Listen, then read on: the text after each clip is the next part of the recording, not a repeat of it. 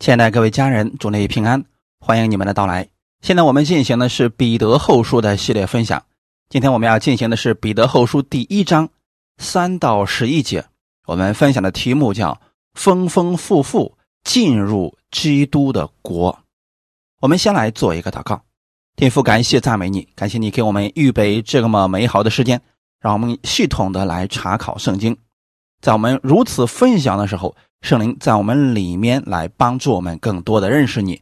我们愿意在属灵的生命和敬虔的事上更多的认识你，让我们更多的认识主的荣耀和美德，使我在生活当中可以把这活出来，不但造就我们自己，也造就我身边的人。把下面的时间交给圣灵，亲自来带领我们，使我们都能够有所得着。奉主耶稣的名祷告，阿门。彼得后书第一章三到十一节，神的神能已将一切关乎生命和前进的事赐给我们，皆因我们认识那用自己荣耀和美德招我们的主，因此他已将又宝贵又极大的应许赐给我们。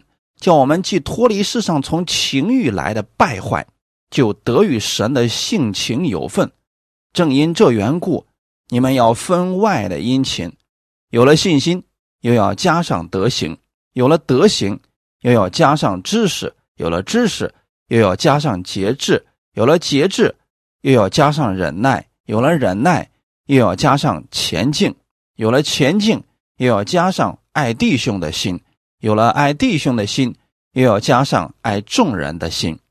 你们若充充足足的有这几样，就必使你们在认识我们的主耶稣基督上，不至于闲懒不结果子了。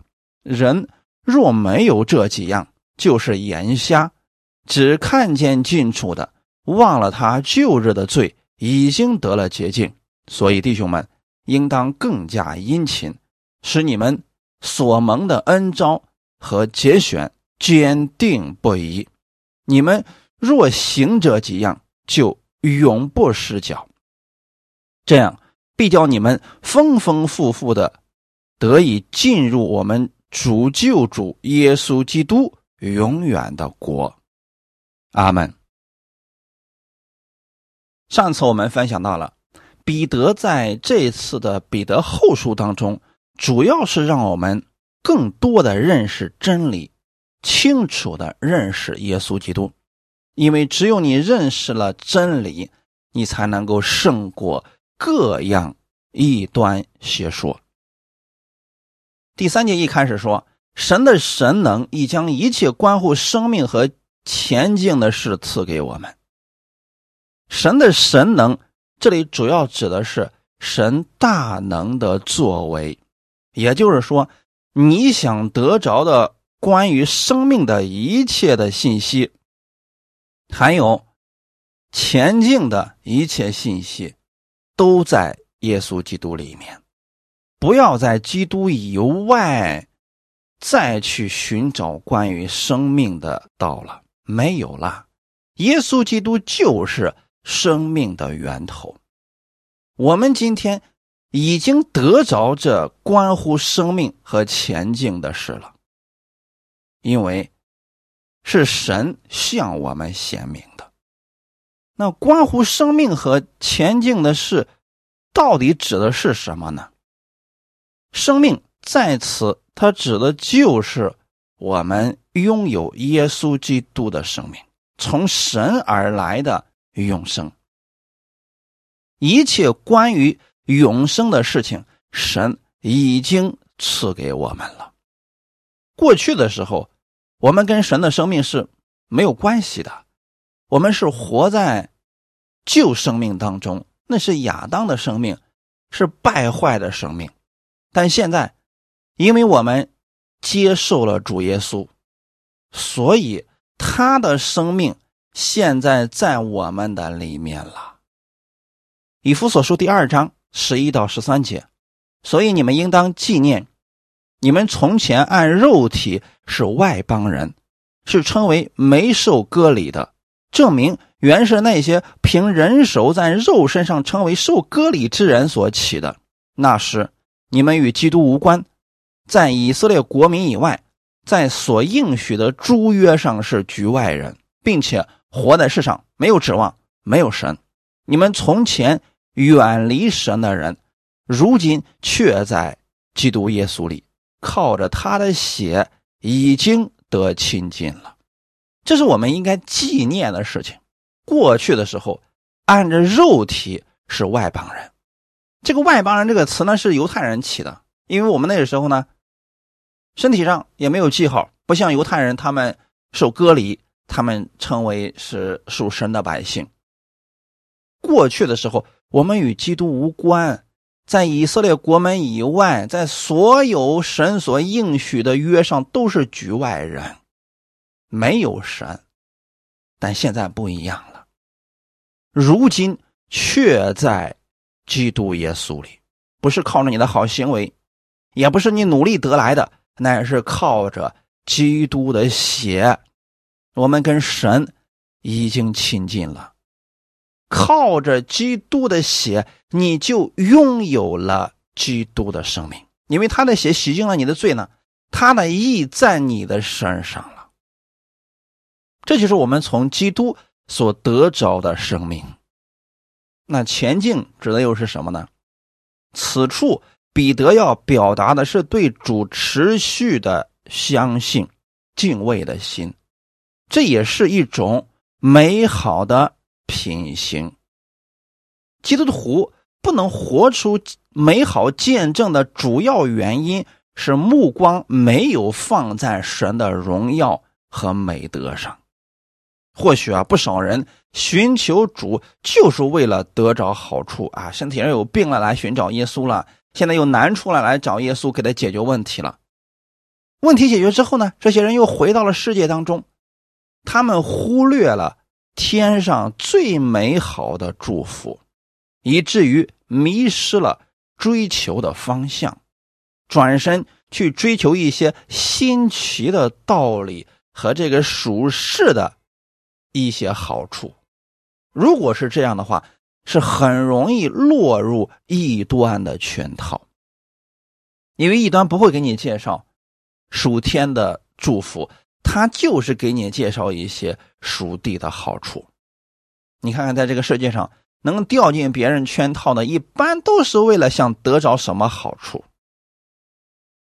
彼得后书一章四节，因此他已将又宝贵又极大的应许赐给我们，叫我们既脱离世上从情欲来的败坏，就得与神的性情有份。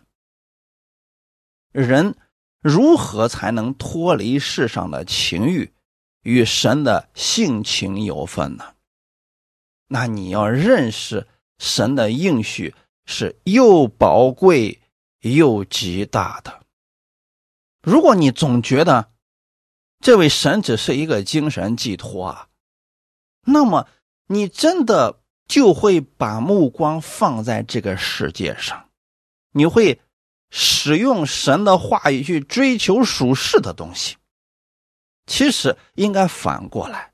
我们透过这些属世的事情，要看到神的应许是又宝贵又极大的。你更应该去追求属天的祝福，就如同彼得一样，当他看到因着耶稣的一句话，他。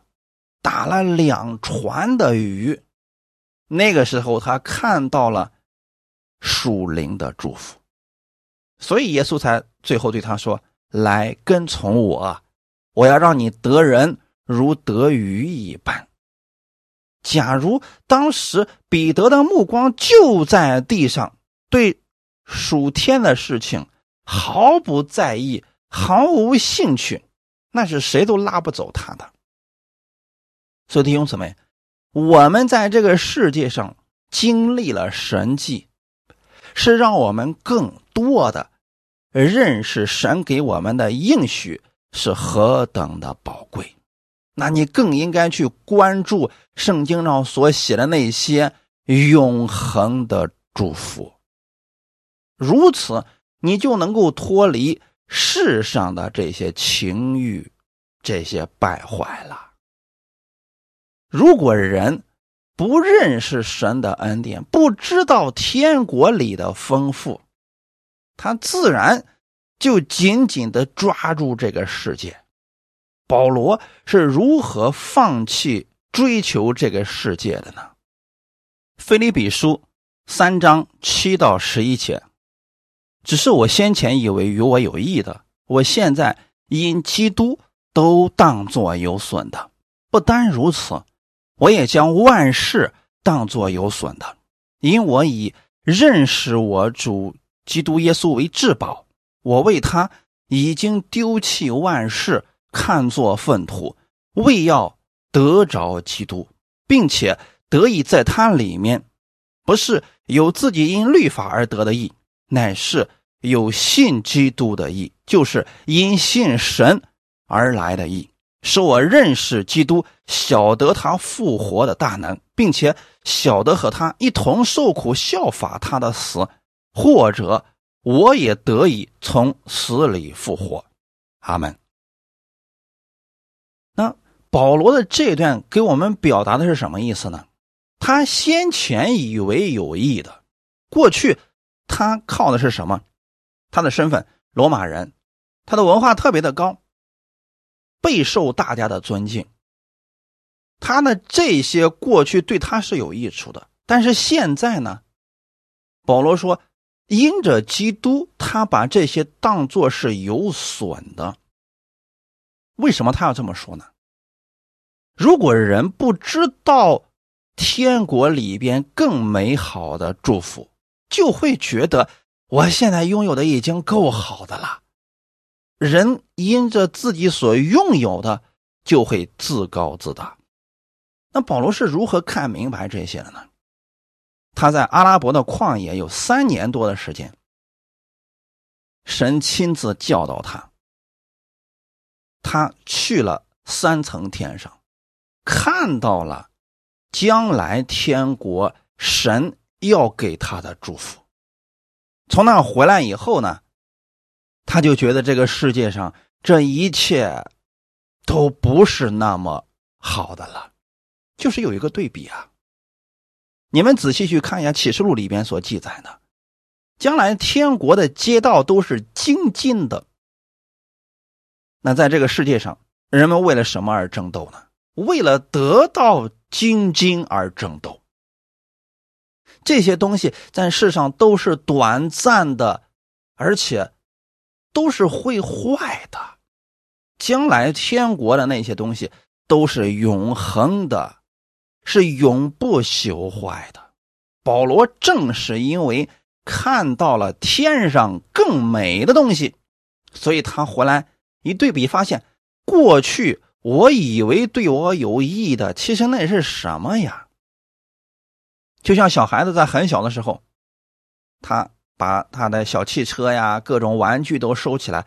等他长大以后，他突然他发现，其实那些东西对我来说现在没什么用处，因为有真的汽车了，有更真实的、更美好的东西了。一对比之后，他就去追求那个更好的了。神在天上给我们所留的，乃是最好的。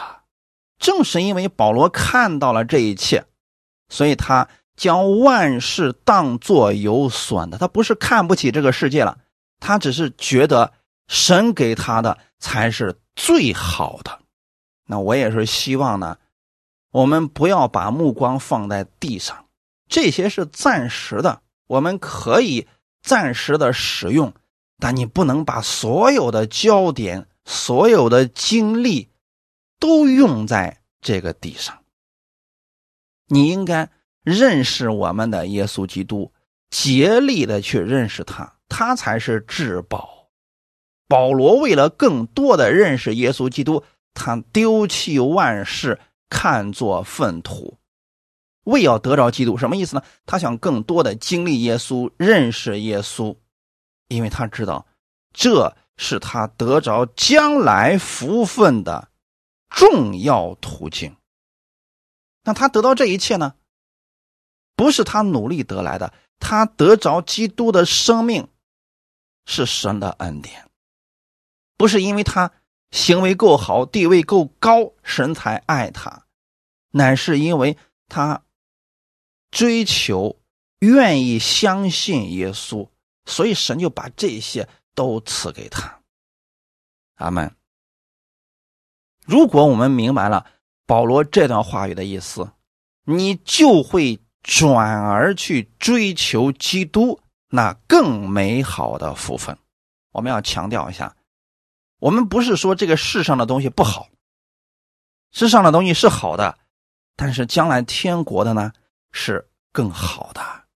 阿门。你应该把你的目光放在更好的。属灵的天国里边，因为这样的时候，我们的信心会不断的增大。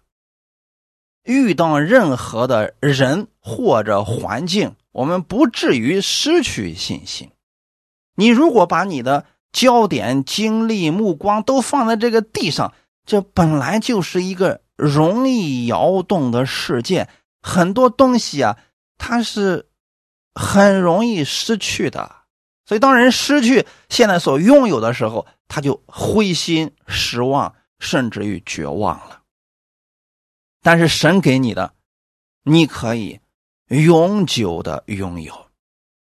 当信徒因为持守真理而受苦的时候啊，信心难免受影响，特别是看到不信的人过的是那么的舒坦。各方面都很好的时候，他心里很委屈，为什么呢？他不明白属天的祝福啊，所以他那地上跟人就会比较，一比较发现我都信主了，怎么我还过成这个样子？心里面自然就难过了。那在旧约的时候啊，很多人也曾遇到过这样的事情，甚至有诗人还写出了诗篇。他们看到这个世上那些不信的人啊。死的时候没有疼痛，力气也壮实，在地上也没有受什么苦，也没有遭什么灾，啊！这些人口出狂言，心里非常的骄傲，然后呢，结果人家吃得好，穿得好啊，死的时候也没有疼痛，而且这些人讥笑别人，恶意欺负别人，说话很狂妄，嗯，亵渎神，舌头到处的毁谤全地，就是这样的人在地上活的时候。好像是一帆风顺，诗人看到这些人啊，就难过了啊，就说怎么会这个样子呢？我都信主了，我怎么会活成现在这个样子的？连他们都不如。这些信主的人，看到那些不信的恶人，常想安逸，财宝便加增。所以他对比一下自己，发现我真的是突然洁净了我的心呐！我终日遭灾难，常常受到惩治。这一切都是为了什么呢？他想不明白，弟兄姊妹，如果我们信了主了，我们还把目光放在这个地上，啊，还要跟世上的人比较得失，你确实可能会受打击的。有很多人以为啊，在地上太痛苦了，在这个世界上社会如此的复杂，进到教会里会好点吧？啊，对教会的期望很大，没想到进到教会之后发现。教会里面也是纷争不断啊，各种事事情、各种问题不断。哎呀，很多人就说了：“怎么会这个样子呢？”啊，本来以为教会一个很圣洁的地方，怎么会还有这些乱七八糟的事情呢？那不信的人也没有这些人的事情多呀。很多人看了这些事情之后啊，就很灰心，不知道自己的出路在哪儿了。弟兄姊妹，这就是。他把目光放在世界，放在人的身上了。教会就是属神的一群人在这聚集来听神的道的一个地方。那么，小汉，现在好了，就说这群人所在的地方，我们称之为教会。但是神看的是这些人属灵的生命，而不是看他们现在。外面行为的状况，我们很多时候就会根据行为来判断人了。一判断就容易灰心，就容易绝望。就好像看不到神的作为了呀。其实不管别人怎么样活，他信主活成什么样子，重点是你要相信这位神是好的。阿门。如果我们的目光不是放在耶稣身上，放在其他地方的时候啊，自己受苦难的时候，特别是生命受到威胁的时候，那就更软弱了，想不明白了。诗篇七十三篇十六到二十节。我思索怎能明白这事？眼看时系为难。等我进了神的圣所，思想他们的结局，你实在把他们安在华地，使他们掉在沉沦之中。他们转眼之间成了何等的荒凉！他们被惊恐灭尽了。人睡醒了，怎么看梦？主啊，你醒了，也必照样。轻看他们的影像，阿门。人怎么才能把这些事情看明白了呢？世上的不信的人啊，得到的祝福比我们多，活得比我们自在。我们怎么才能想明白这些事情呢？就你必须要看属灵的世界。诗人也是进了神的圣所，思想他们的结局，他才看明白了呀。就说，人在这个世界上，如果没有神的话，他所拥有的都是转眼成空，他们就被惊恐灭尽了，就如同一场梦一样。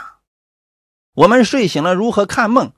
你就应该看看这些目前在世界上拥有很多却不认识神、没有神生命的人，你不一样。你拥有神的生命，阿门。我们的神给你的祝福是最好的。只有你明白了这些，不管是外面的逼迫也好，教会里面的异端也罢，或者是很多信徒生命的败坏也罢，他们都是为了自己，他们完全不在乎神的荣耀和美德，而我们。是属神的人，我们应该思想的是主啊，我要活出属天的样式来，请你帮助我。至于别人，他们所做的事情与神的性情无关无分，这没什么可羡慕的。世上短短几十年过去了，他们的一切就结束了。假如说，就算一个信徒，他把所有的目光、焦点、积蓄都放在这个地上，等他生命结束了，这一切的地上他带不走的。世人也是如此呀，我们不一样。我们如果从现在开始，我们就把财宝积存在天上，为永恒的世界积攒祝福，那个真的就是永恒的。所以现在，你是否相信这个永恒世界的存在？若是你相信，那就把目光放在天上，抓住神的应许而生活。神绝对不会让我们失望的。五到八节，正因这缘故，你们要分外的殷勤。有了信心，又要加上德行；有了德行，又要加上知识；有了知识，又要加上节制；有了节制，又要加上忍耐；有了忍耐，又要加上前进；有了前进，又要加上爱弟兄的心；有了爱弟兄的心，又要加上爱众人的心。你们若充充足足的有这几样，就必使你们在认识我们的主耶稣基督上不至于闲懒不结果子了。正因这缘故，就是上面我们所说的，你是否相信那个永恒的国度是真实存在的？你是否相信神的应许是又宝贵又极大的？你若是相信，那现在就要积财宝在天上。到底我们如何来面对这些事情呢？如何来面对将来天国的这些祝福呢？分外的殷勤，分外的殷勤，原文意思是额外的付出，鼎力合作的意思。简单来说啊，神赐给你他的生命，这个不需要你付出任何的努力，你相信你就得着了。但如果说你希望你将来是丰丰富富进入神的国，带着很多的赏赐荣耀，在将来的天国里的话，那现在你就要额外的付出了。要与神同工了。神不会勉强我们必须要去做什么事情。你即便没有好行为，你依然是得救的。神不会强逼着你去做事情。但是，若是你想在这个地上以及将来的天国是丰富的，你必须按他的话语行，就是要付出代价来跟随主，放下自己的那些想法，按照神的话语去行。阿门。这里主要是指结出圣灵的果子。我们要再次强调一下，结出圣灵的果子是要付出代价的。没有任何一个信徒说：“我坐在家里什么也不用干，然后我就活出基督的生命了。”这个不能，他一定是把神的话语用在生活当中，会遇到逼迫、遇到拦阻，他依然相信，他里边是有品格来支持他。阿门。看一段经文，《提摩太前书》第四章十四到十六节。你不要轻忽所得的恩赐，就是从前借着预言在众长老按手的时候赐给你的这些事，你要殷勤去做，并要在此专心，使众人看出你的长进来。你要谨慎自己和自己的教训，要在这些事上恒心，因为这样行，又能救自己，又能救听你的人。阿门。神给了我们各样的恩赐，是让我们干什么的呢？殷勤的做工，并要专心的做工，使众人看出你的长进来。服侍神，就是要额外的付出的。阿门。所以说啊，弟兄姊妹，服侍的时候就是你付出的时候。那具体怎么样去实行呢？就是刚才我们所读的那段经文了。有了信心。信心是根基呀，信心是生命长进的根基。没有信心，其他所有属灵的祝福都不存在了。你都不相信神，这属灵的祝福怎么能够存在呢？你若相信神，其他的属灵的恩赐也罢，祝福也罢，就有了根基了。所以这个信，就是建立在耶稣基督的话语之上的。所有神的祝福和能力，都是从你相信开始的。阿门。就算我告诉你天国是真实的，将来天国的荣耀啊、美德呀这些赏赐都是真实的，你若不信，你就不会照着这些话去行。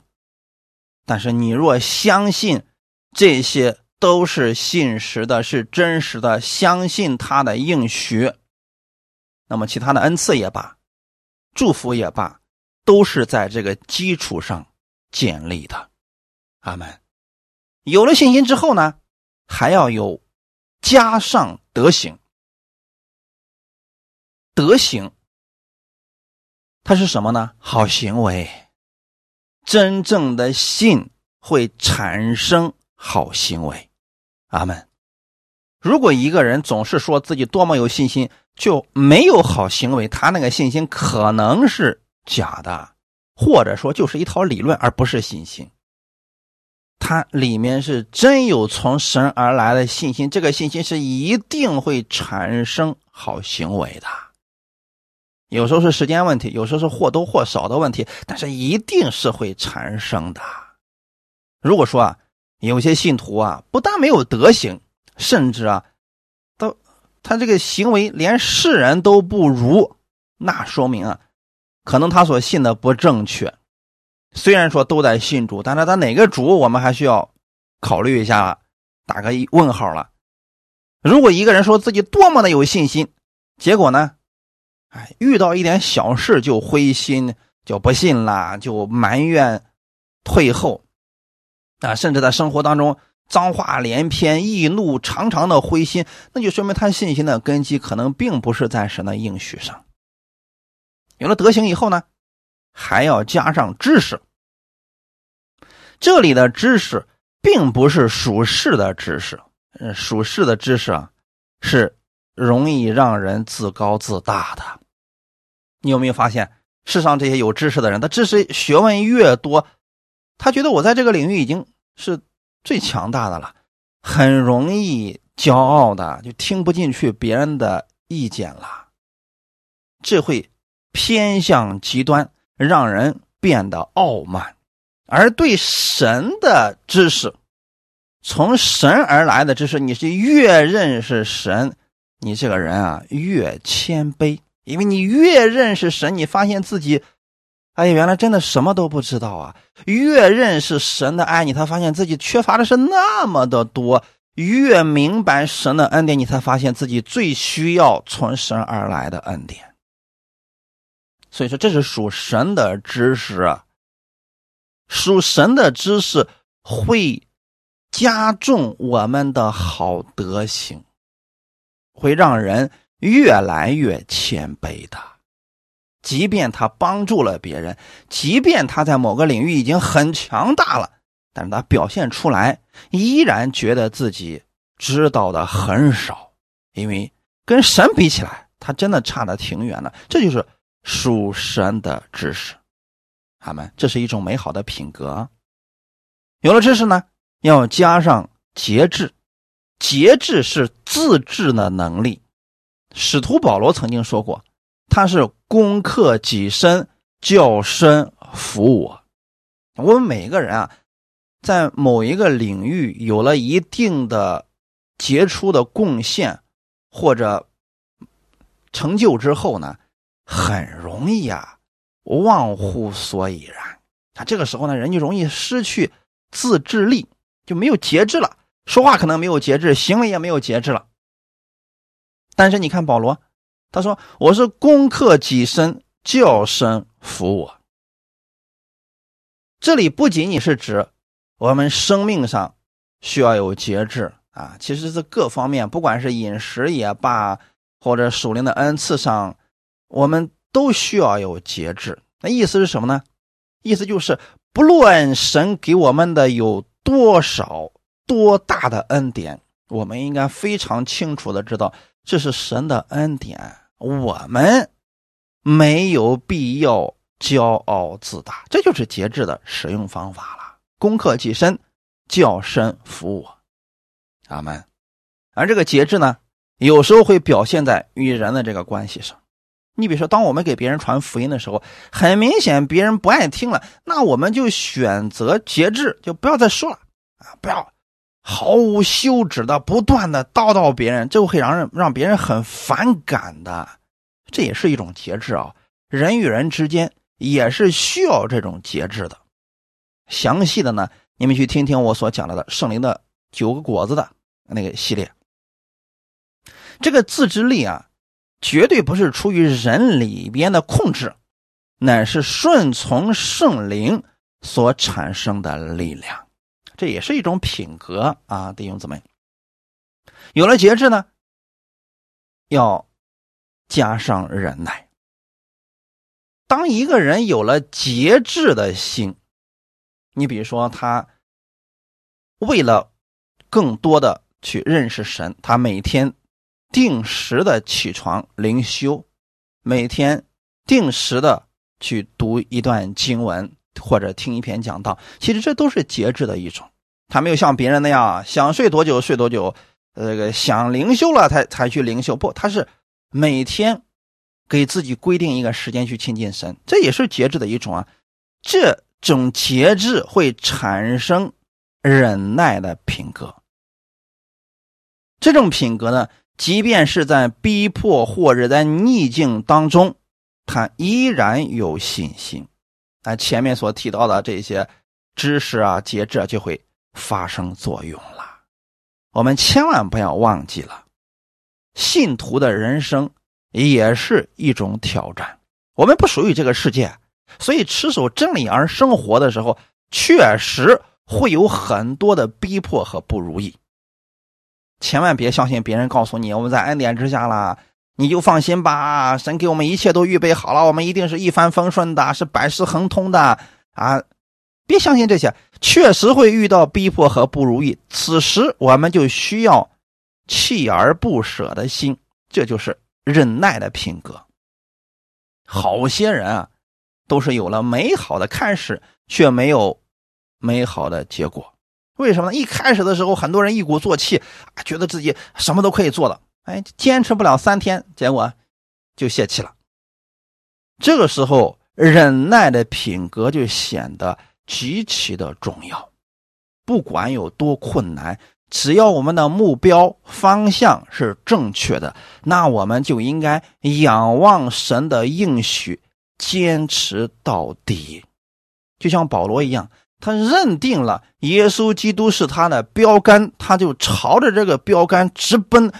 不论前面有多大的拦阻、多大的困难、多少的逼迫，他都没有放弃。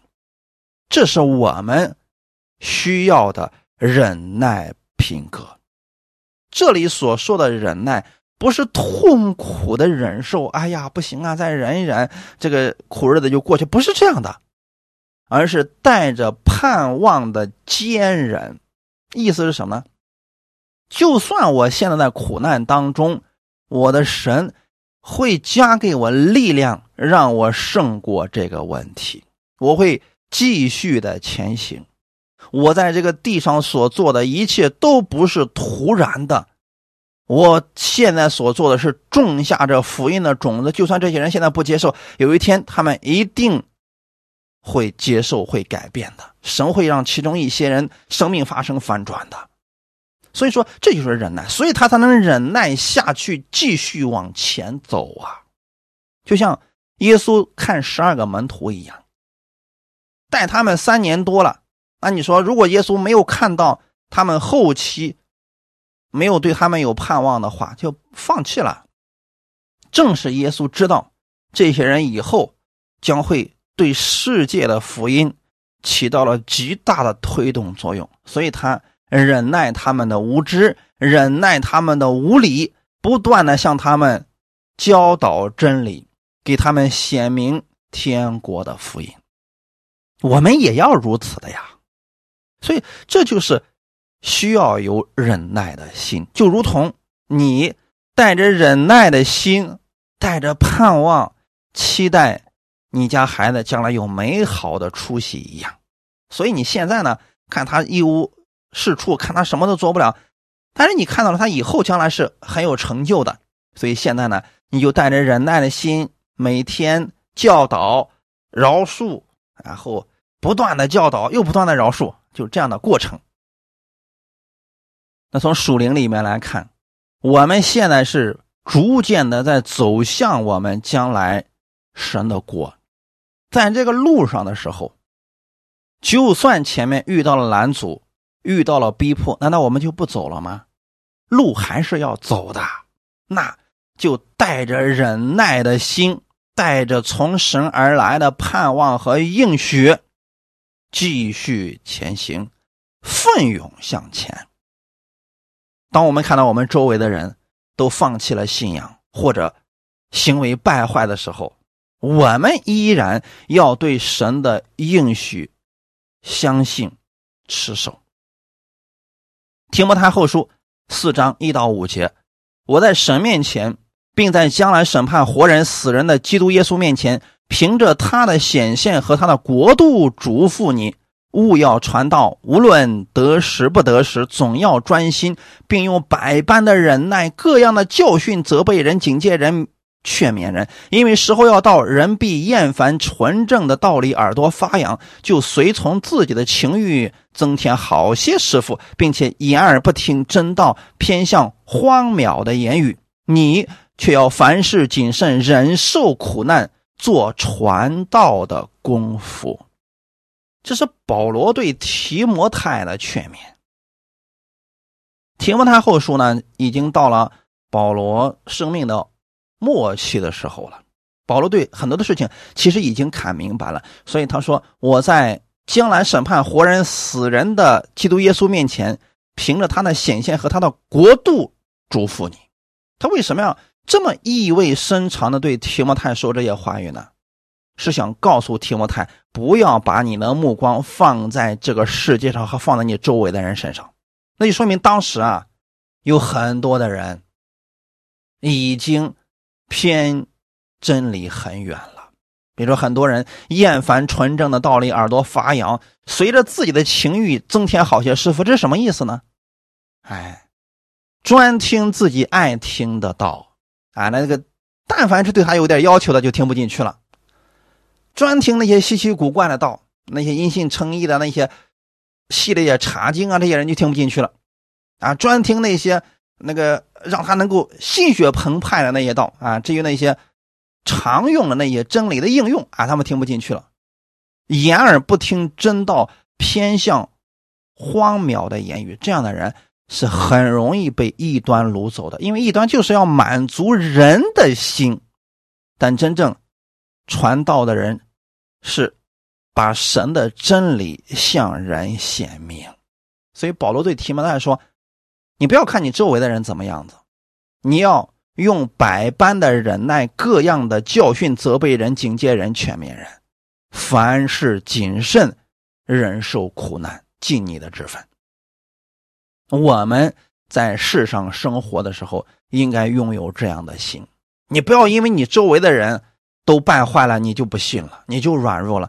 他们是他们，他们代表不了神。你是否相信神？是一位好的神呢。其实保罗在说这些话的时候啊，他的情况并不好，因为保罗传到后期是长期在罗马监狱，他过去辉煌的时候有很多童工的，可现在呢，这些童工大部分的人都离开了他，还有一些人呢进入了世界，有一些人因为看到保罗。在监狱里面就开始诋毁他，成为了他的仇敌。有些人专门敌对他，在保罗最需要安慰和帮助的时候，身边却没有几个同工，这是何等凄凉啊！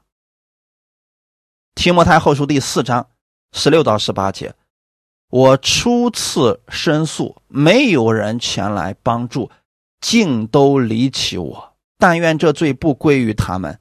唯有主站在我旁边，加给我力量，使福音被我尽都传明，叫外邦人都听见。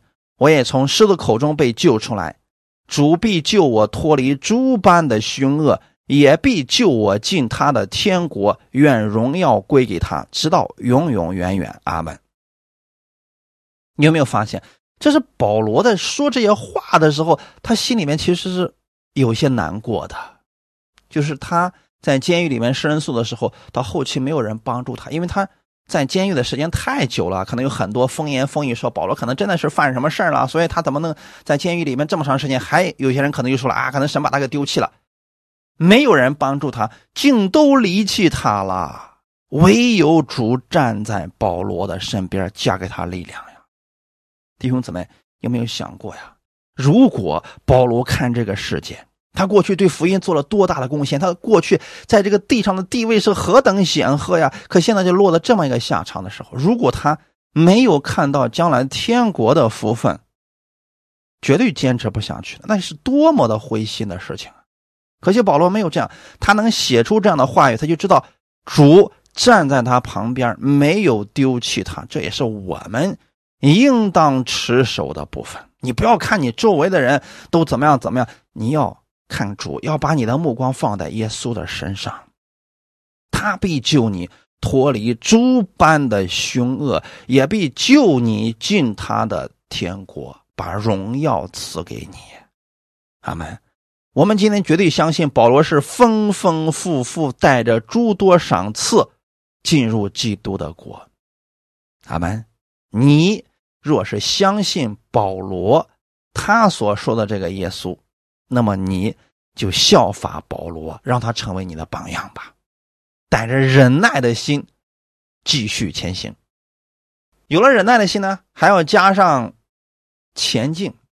这个前进不是好行为，前进指的是里面的一种品格，是对神持续的相信、敬畏主。很多人相信神。是在神为他成就了祷告、祝福他、赐福他的时候，他相信这个谁都能够相信。问题是在你祷告没有反应，在你那苦难当中呼求神，并没有出手立刻拯救的时候，在你在困难当中的时候，你是否依然能够相信？你是否依然相信主站在你这边，他没有丢弃你？这就是前进的心，这份心是难得的呀。有了这份心的时候，任何苦难环境都无法将你打趴下了，因为你知道神必救你脱离各样的凶恶。阿门。有了前进的心呢，要加上爱弟兄的心；有了爱弟兄的心，要加上爱众人的心。那么，其实两个合成一个，就是爱人的心。彼得前书第一章二十二节。你们既因顺从真理洁净了自己的心，以致爱弟兄没有虚假，就当从心里彼此切实相爱。爱弟兄的心怎么爱呢？因着顺从真理洁净自己的心，这样去爱弟兄。简单来讲，与神的关系正确的人，领受了从神而来的爱。才能够爱弟兄，没有虚假。这个世上的人啊，他能爱另外一个人，或许呢，是因为这个人长得帅，对他有帮助，或者说有利用价值吧，所以他爱这个人，帮助这个人。那一旦这个人不可爱，对他没有任何的价值的时候，你是否还能爱他呢？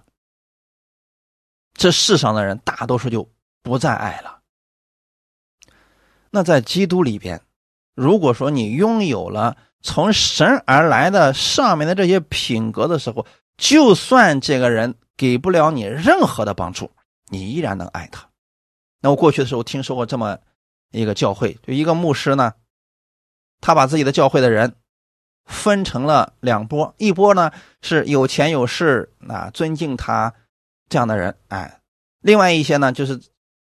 年老体弱多病的那一些人啊，后来呢，他对对这些对他没有用的年老体弱的人说：“你们不要来教会了啊，你们去别的地方吧。”那你可想而知，这样的一个牧师是不是从神而来的呢？他所做的这个事情，到底符合不符合神的旨意呢？答案，我相信大家就明确了吧。从神而来的爱，爱弟兄是没有虚假的，就是对方对我没有利益、没有帮助的时候，没有益处的时候，我依然能够爱他。这份爱才是没有虚假的。阿门。当人能够没有虚假的爱弟兄，才能够没有虚假的爱众人。如果连教会的弟兄姊妹都爱不了，让你去爱不信的人，绝无可能。所以，我们跟世人不一样。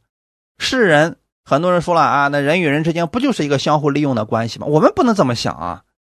我们是因着基督才去爱人的。所以，我们对别人的帮助呢，也是如此的。不管别人怎么说，就算别人说，哎，你帮助他，难道没有什么你自己的想法吗？你你是不是从别人身上得到了什么？他们尽管说，我们。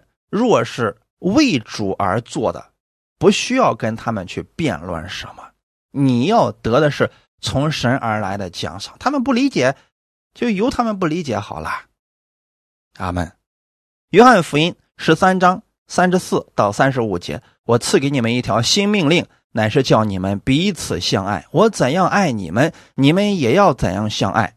你们若有彼此相爱的心，众人因此就认出。你们是我的门徒了，所以弟兄姊妹，耶稣给我们的命令是让我们彼此相爱，而不是说有利用关系的时候、有利益关系的时候才彼此相爱，而是用基督的爱去爱别人。如此没有利益的爱，没有利用的爱，众人是能看出来这是真心的，众人就能看出。你们是不一样的一群人了，阿门。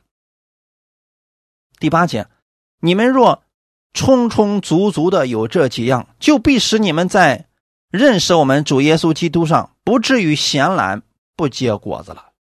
这几样是不断认识我们的主耶稣所产生的美好品格。当人有了这些的时候，必然会不断的结果子。不断的结果子。所以很多人总是强调你们要结果子，你们要结果子。重要的是让人们认识耶稣基督。他拥有了这些品格，结果子是必然的，就像一棵树一样，它到了年份了，它里面又是健康的，那它必然是要结果子的呀。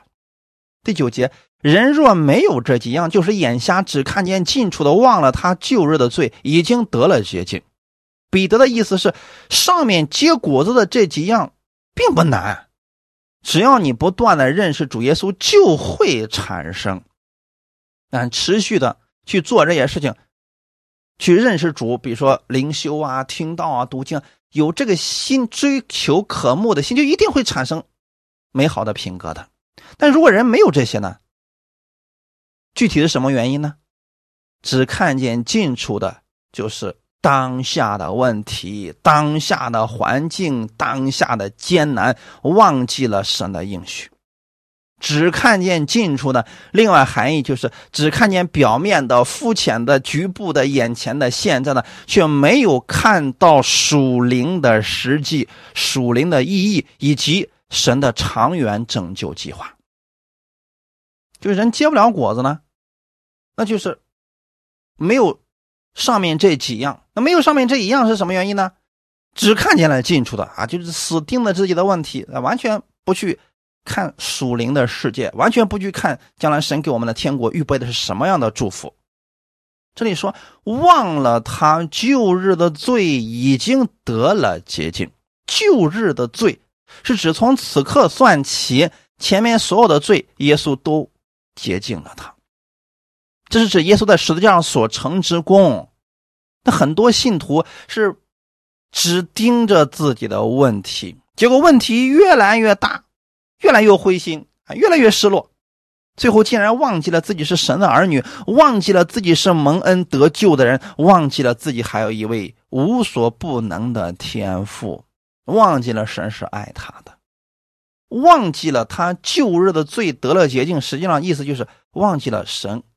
在十字架上所成之功了，所以就只盯着自己进出的那个问题了，是不是？我们身边有很多这样的人呢？那这时候怎么办呢？解决问题是什么呢？让他去认识神，认识主耶稣的恩典。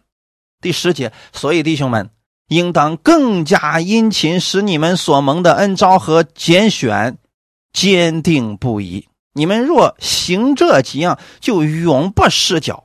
未曾蒙恩得救的人，再努力再殷勤也没有用，再多的德行也不能换取救恩。他们需要的是停止自己的努力，单单信靠主耶稣在十字架上所成就的救恩。但是已经蒙恩得救的人呢，你就应当把你的目光放在耶稣的身上，放在你所蒙的恩招。和拣选，也就是因信称义，坚定不移，而且呢，多多的去默想耶稣对你的爱，殷勤的去做事情吧。阿门。如果把你所领受的行出来，你就永不失脚。当我们愿意与神同行，按神的话语而行的时候，就是把我们里边基督那个美好的品格。行出来，这样不单对我们有益处，也能造就我们身边的人。这样必叫你们丰丰富富得以进入基督那永远的国。这个是指什么呢？有供应、有装备、有赏赐的意思。丰丰富富的两种意思，就是神给我们有充足的装备和供应啊。另外一个意思就是指丰盛的赏赐。这里原文是。用来形容奥林匹克得奖的运动员得了金牌了，然后呢，回乡的时候啊，当时的百姓们夹道欢迎的那个情景。那么耶稣用这样的一个方式来描述，是说将来有一天我们回到天国的时候，也是有众天使夹道欢迎，来迎接我们这些得胜者。感谢主，这就是丰丰富富得以进入。神的国，哈利路亚！愿意我们每个弟兄姊妹啊，我们都是如此的丰丰富富进入神的国。那么，另外一种是什么呢？仅仅得救啊！彼得前书四章十七到十九节，因为时候到了，审判要从神的家起手。若是先从我们起手，那不信从神福音的人将有何等的结局呢？若是一人仅仅得救，那不前进和犯罪的人将有何地可占呢？所以，那照神旨意受苦的人，要一心为善，将自己灵魂交于那信实的造化之主。阿门。审判要从神的家起手，指的是因着。行为得赏赐的这个审判开始了，从我们神的家开始，因为不信的人就不用审判了，直接结局就定了嘛。一人若仅仅得救，就是他在这个世界上啊，从来就没有为自己将来的天国做过什么打算，也没有在那儿积攒财宝，仅仅得救而已呀。所以说，这样的人很可怜的。我们呢，要照神的旨意，一心为善，就算受苦，就算。受逼迫，就算受委屈，我们也要持守从神而来的真理。就算周围的人都跌倒了，都不信了，甚至说反目成仇，互相攻击，我们要持守神的真理而活。如此，你就可以丰丰富富的带着永久的赏赐进入基督那永远的国。阿门。我们要对我们的生命负责，对我们的将来负责。我们无法为别人负责，我们顶多能劝勉，能够安慰，但是你代替不了别人。这个路。是要我们自己来走的，愿意你丰丰富富进入基督那永远的国，一起来祷告，天父，我们感谢赞美你，谢谢你给我们这么美好的时间，让我们一起来查考圣经。你已经把关乎生命和前进的事情赐给我们了，我们看到了你的荣耀和美德，你也是为此而招我们，让我们得着那永久的赏赐。天父啊，谢谢你把如此美好的旨意显明出来，我愿意跟随你。我不看这个世界和世上的这些人是如何生活的，我单单愿意仰望你的话语而生活。请你加给我这些品格，我愿意不断的跟随天父的脚步。愿圣灵引导我前面的道路，让我在真理上更多的认识你、经历你。我也愿意殷勤的做工，请赐给我力量。哈利路亚！一切荣耀都归给你，奉主耶稣基督的名祷告，阿门。